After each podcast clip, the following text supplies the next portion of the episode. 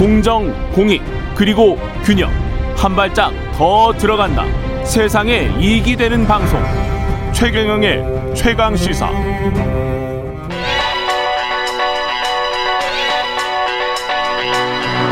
최강 시사. 서영민의 눈. 네, 서영민의 눈 시작합니다. KBS 서영민 기자 나와 있습니다. 안녕하십니까? 안녕하세요. 예. 산불이 뭐 전 세계 곳곳에서 네. 이게 뭐 규모가 너무 커서요. 맞습니다. 그 예. 미국 산불이 꽤 크다고 하는데 미국은 산불에다가 이름을 붙이더라고요. 예. Dixie Fire. 이번에는 왜 딕시 파이어입니까? 지역이 딕시여서. 딕시 지역입니까, 네네. 여기가? 예. 지난달 14일에 발화가 됐는데 이뭐 토네이도처럼 관리를 하는 것 같은데 음. 캘리포니아 올해는 최대 산불이고 단일 산불로는 아마도 예. 최대 산불이 되지 않을까 하는 산불이 되는데 도시를 태웁니다. 불이요. 토네이도처럼 휩습니다. 뭐 150년 된 골드러시 마을 그린빌이 폐허가 됐고요. 이런 사진이 아. 지금 인터넷에 많습니다. 예.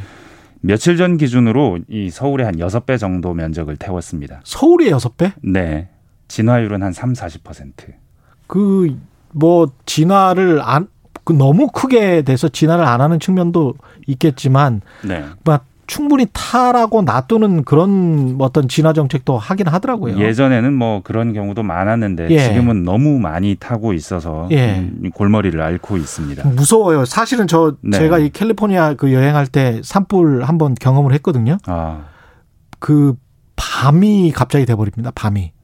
한낮에. 어? 예, 한낮에. 네. 그 앞이 안 보일 정도로 매연이 심하기 때문에 작년에 보니까 정말 무서워요. 금문교 예. 근처가 예. 벌게 져가지고 예. 뭐 약간 재난 영화 같더라고요. 음. 네. 이게 밴쿠버 같은 경우 이게 지금 다 더우, 더운 지역들입니다. 지금 현재. 맞습니다. 예. 이게 미국 서부가요, 뭐 태평양 수면 수온 영향을 많이 받습니다. 예. 이 라니냐 때문에 수온이 저온 현상을 빚을 때 이런 일이 일어났는데 왜 저온일 음. 때 이럴까 보면 비가 안 오거든요. 비가 안 오면 식혀주질 못하고 더 건조해지고 산불이 잘 나고 한 번 나면 안 꺼지고 이런 구조적인 현상이 반복되고 있는데 문제는 해마다 그게 점점점 더 심해지고 있고 미국만 예. 일어나는 현상도 아니라는 겁니다. 음. 이게 지금 유럽 유럽 네. 쪽에서도 지금 일어나고 있고요. 그리스가 지금 막 불이 나고 있죠. 네. 그리스? 그리스 도 네. 아.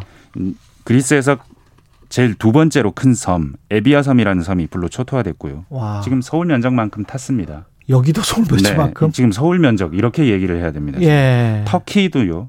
서울 1.5배. 와. 네, 8명이 숨졌고요. 이탈리아도 뭐 중부 남부 할 것 없이 불이 나서 여기도 이탈리아도? 서울 네. 서울 면적이 1.5배. 알제리도 브라질도 다 불이 알제리는 아프리카죠. 있습니다. 아프리카도 남미도 다 불이 나고 있습니다, 지금. 브라질 여기는 또 우리 그 인류의 몸 허파. 심장이라고 네. 하는 곳이죠. 허파라고 하는 곳. 아마존. 네. 시베리아는 이게 여름에 덥기는 하다고 네. 하더라고요. 여기도 추운 지역이긴 하지만 맞습니다. 특히 올해는 모스크바가 막 34도, 35도 이게 엄청난 이상 기온이라고 모스크바가 하거든요. 34도 5도. 네. 예. 근데 이 워싱턴 포스트가 이 시베리아 불을 보도를 했는데 예. 여기가 정말 진짜입니다, 지금. 지금 문제죠. 벌어지고 있는 가장 심각한 일인데 예. 시베리아의 피해 면적이 오스트리아의 두 배. 오스트리아? 네, 오스트리아가 큰 나라는 아니고요. 큰 나라는 아니죠. 네, 우리나라의 한83% 사이즈 됩니다. 아, 오스트리아도 크구나. 우리나라 나는 작은 줄 알았어요. 정말 작은 줄 알았어요. 네, 우리나라 면적보다 훨씬 많은 면적이 지금 시베리아에서 불에 타고 있다. 우리나라. 예. 네, 한반도의 70%. 근데 시베리아 불은 이게 워낙에 넓다 보니까 어디 어디가 어디다 말해도 저희가 좀 알기는 어려운데 그렇죠. 여기 보면 극동부의 사하공화국이라는 곳에서 비가 지금 불이 많이 났다고 하는데 여기서 예. 연기가 쭉 피어올라서 계속 북쪽으로 가서요. 3,000km를 올라가서요. 북극에 닿았다고 합니다. 우와. 사상 처음 있는 일이라고 합니다. 야, 북극 지금 저 지구 온난화 때문에 북극도 참 안 좋은데 이게 네. 다 지구 온난화 때문에 생긴 일이라고 지금 추정을 하고 있는 거죠. 그렇습니다. 일단 예. 표면적으로는 보면 그 관할 당국 아니면 소방 당국이 이렇게 뭐 때문에 불이 났다 보려면 뭐 실화다, 방화다, 뭐 때문에 불이 났다 이런 표면적인 원인이 있을 수는 있는데 예. 과학자들이 보는 건 근본적으로는 이 불이 한 번 났을 때 더 심하게 나고 더 많은 면적에 나고 끌 수 없는 이유는 지구 온난화에 있다. 이건 분명하다라고 주장을 하고 있습니다. 이게 산불 지금 사실은 코로나 19 전에도 호주에서 대형 산불이 일어나서 한. 몇 개월 동안 탔었잖아요. 네. 이게 지구 온난화 때문에 일어났다가 또 산불이 일어나면 뜨거울 수밖에 없으니까 네. 지구가 또 더 뜨거워지는 거 아닙니까? 네. 그렇게 되면 근본적으로 탄소를 배출하거든요. 불이니까. 그러네요. 네. 이게 매년 최고치를 계속 경신하고 있는데 예. 코페르니쿠스 대기 모니터링 서비스 캠스라는 곳이 있습니다. 예. 여기서 탄소 배출 산불의 탄소 배출량을 매년 측정을 하는데 매년 최고치를 경신한다고 합니다. 불이 어. 점점 더 많아지고 있고 특히 올해 7월이 탄소 배출량이 3억 4천만 톤인데 음. 이게 월별 탄소 배출량으로는 지금까지 관측 사상 최고라고 합니다. 음. 뭐 북극까지 연기가 갔다는 시베리아의 사하공화국 여기서 6, 7월 두 달 동안 배출한 탄소 배출이 1억 톤. 아까 전 세계가 3억 톤이라고 했잖아요. 한 와. 달치가. 그러니까 시베리아가 엄청난 거죠. 지금 산불이. 시베리아는 더 우려스러운 게 여긴 얼어 있는 땅 아닙니까? 그렇죠. 그 밑에 탄소 가스가 있습니다. 메탄가스. 아, 그러면 만나면 녹아서 가스가 지표를 뚫고 올라오는 일이 실제 벌어지고 있고 이게 많이 벌어지면 어떻게 될지 아무도 모릅니다. 메탄가스 등. 야 이거 큰 일이네. 그래서 미국 항공우주연구소 NIA는 불탄 예. 면적보다 깊이가 중요하다 이런 말을 합니다. 가스 때문입니다. 이 장난이 아니군요. 연쇄 반응이군요, 이게. 맞습니다. 근데 국제기구 그 IPCC 맞습니다. 이 보고서 가지고도 네. 굉장히 많은 보도들이 나오고 있더라고요. 1.5도 핵심은 1.5도죠. 1.5도죠. 네. 1850년대 유럽의 산업화 이후에 지구가 얼마나 더워졌고 더 이상 얼마나 더 더워지면 안 되냐. 이 숫자인데 예. 파리 기후 협정에서 약속된 수치이기도 하고요. 1.5가 기후 그렇죠. 재앙의 마지노선이라고 불립니다. 근데 어. 현재 얼마나 올랐냐? 2020년 기준으로 1.09도 올랐답니다. 1.09도 1도를 넘어버렸군요, 네, 벌써. 0.4도 정도밖에 안 남은 겁니다. 그 언제 비교해서 산업혁명 전, 전이랑 네, 이- 비교해서 네. 엄청나군요. 2040년이면 1.5도 도달할 것이고 예. 지금 기울기로 봤을 때 거기서 멈추기는 어려울 것이고 더 올라갈 것이다. 이게 거의 확실하다라는 거고요.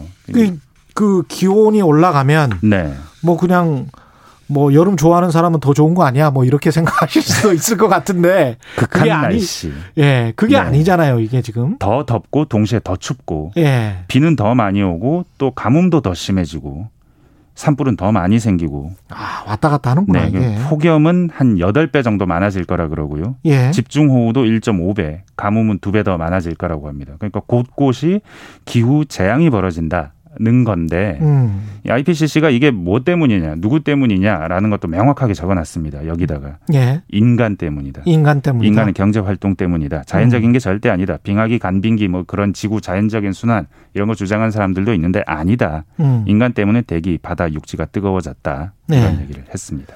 산업 쪽에 옹호하는 옹호론자들은 네. 이게 꼭 인간 때문이 아니다라는 어떤 증거를 찾기 위해서 트럼프 지지자들도 예. 그런 얘기들을 상당히 많이 했습니다. 많이 했었죠. 이게 지구의 현상이지 인간이 뭘 했다고 생각하지 마라. 예. 뭐 빙하기 맞아요. 인간이 해서 추워졌냐? 뭐 이런 예. 얘기를 합니다. 그런 식으로 반박하는 과학자들도 있었는데 네. 지금 IPCC 보고서 저도 지금 찾아봤었는데 네네. 이런 대목이 눈에 띄네요. 지난 2000년 동안과 비교해 봤을 때 매 50년마다 지표면이 에, 온도가 아, 온도가 그 계측을 해보니까 1970년 이후 50년의 지표면 온도 상승이 지난 2000년 동안 모두 전 시기를 비교했을 때보다 아, 가장 빨랐다. 이런 대목이 나오네요. 인간 때문이라는 거죠. 예. 이게 지금 탄소 감축해야 되는데 네. 탄소 감축을 할 수 있습니까? 우리나라 최근에 기억하실 예. 겁니다. 탄소 중립하려면 어떻게 해야 되냐. 2050년까지 1, 2, 4만 내놨는데 예. 이 그냥 뭐 여기 1, 2, 4만에 대해서도 논란이 많긴 했는데 이게 탄소 중립이냐. 4만 말고는 중립이 아니다. 이런 얘기도 있었는데 음. 1, 2, 4만 모두 다 제가 보기에는 미션 임파서블 같습니다. 아, 1, 2, 3만 모두. 네. 지금 이게 왜냐면요. 2050년까지 우리가 에너지는 3배 정도 더 쓰게 될 것이다. 음. 근데 탄소 배출은 95에서 100% 줄일 것이다. 우리가 탄 에너지를 덜 써가면서 줄이면 오 뭐 어쩌면 가능할 수도 있겠다는데 지금 세 배는 더 쓰겠다고 선언하는 거예요. 그렇죠. 유럽이나 일본 같은 경우는 에너지 소비량이 줄고 있습니다. 음. 선진국이기 때문에 그렇긴 하겠지만, 그러니까 에너지 소비를 줄이지 않겠다는 것도 그렇고, 그렇죠. 그런데 탄소 배출을 과연 이거 100%할 수 있느냐? 지금 지금은 없는 기술, 탄소 포집 기술까지 동원해서 말하고 있거든요. 생각과 생활 습관을 바꾸지 않으면 네. 뭔가 전략을 바꾸지 않으면 불가능하네요. 근데 경제 성장이라는 것을 우리가 포기할 수 있느냐? 그렇죠. 없을 것 같거든요. 중국은 더 심합니다 지금. 목표 시점이 2050도 아닌데 서영민의 눈이었습니다.